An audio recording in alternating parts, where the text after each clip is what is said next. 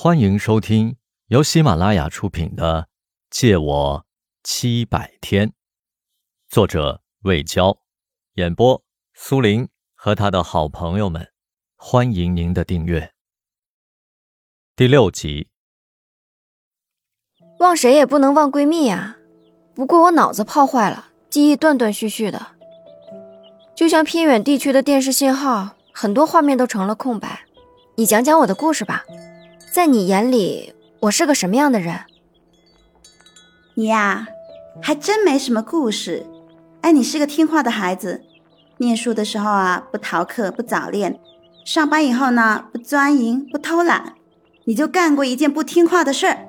我们让你好好活，你偏去寻短见，真是不鸣则已，一鸣吓人呀！我为什么要自杀？你问我，我还要问你呢。你们公司大放福利到三亚开年会，要割我，高兴还来不及呢。你十五号晚上还给我发微信说海棠湾超级美。你开完会想多待两天，感情给自个选墓地呢？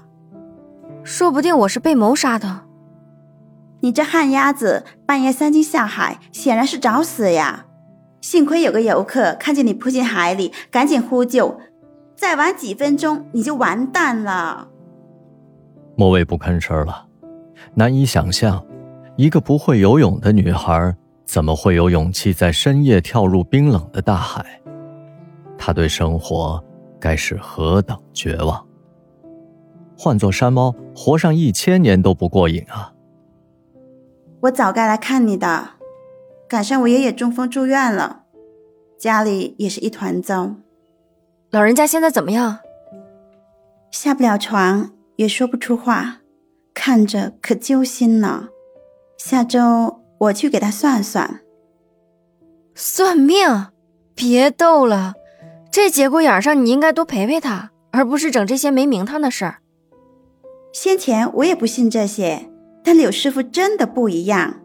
他天生是个神人，不属于任何流派，也不贪图钱财，就随缘跟你聊聊天，聊得投机呢，就多给你泄点密。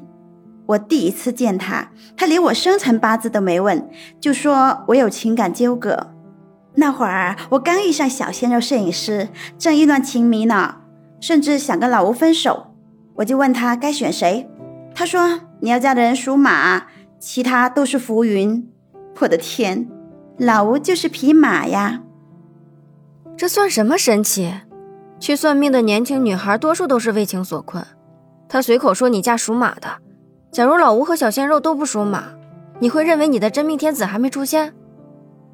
哎，我还跟他提到我月底要去日本旅游，他竟然说我去不成，因为有朋友出事，我吓坏了。问他什么事，他说命中有劫，大难不死。现在想来，说的就是你呀。哎，我的问题连上帝也解答不了。这时，妈妈端着果盘进来了，看他和小开聊得欢，脸上露出了罕见的微笑。小开用牙签喂他吃草莓，俩人又闲聊了一阵儿。临走时，小开鸡啄米般在莫蔚的额头亲了一下，这一吻让他心旷神怡。莫蔚收到快递，拆开盒子一看，是一部红色的老款三星手机，套着卡通小熊的保护壳。原来是海棠湾酒店的工作人员在海边捡到了他的手机，特意从通讯录里查到了家里电话，询问地址后寄过来的。妈妈给酒店人员打电话致谢，说还有一件重要的事情遗失在海边了，是个金色的香包，上面绣着莫蔚的名字，请他们千万要留心，找到必有重谢。我找了那么久都找不到，肯定是掉海里了。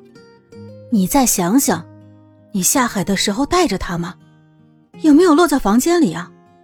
别再让孩子回忆任何事情，丢就丢了，没什么大不了。那是他的护身符呀。微微活过来，这就够了。上天一直在保佑他。本集播讲完毕，收藏、订阅不迷路，下集精彩继续。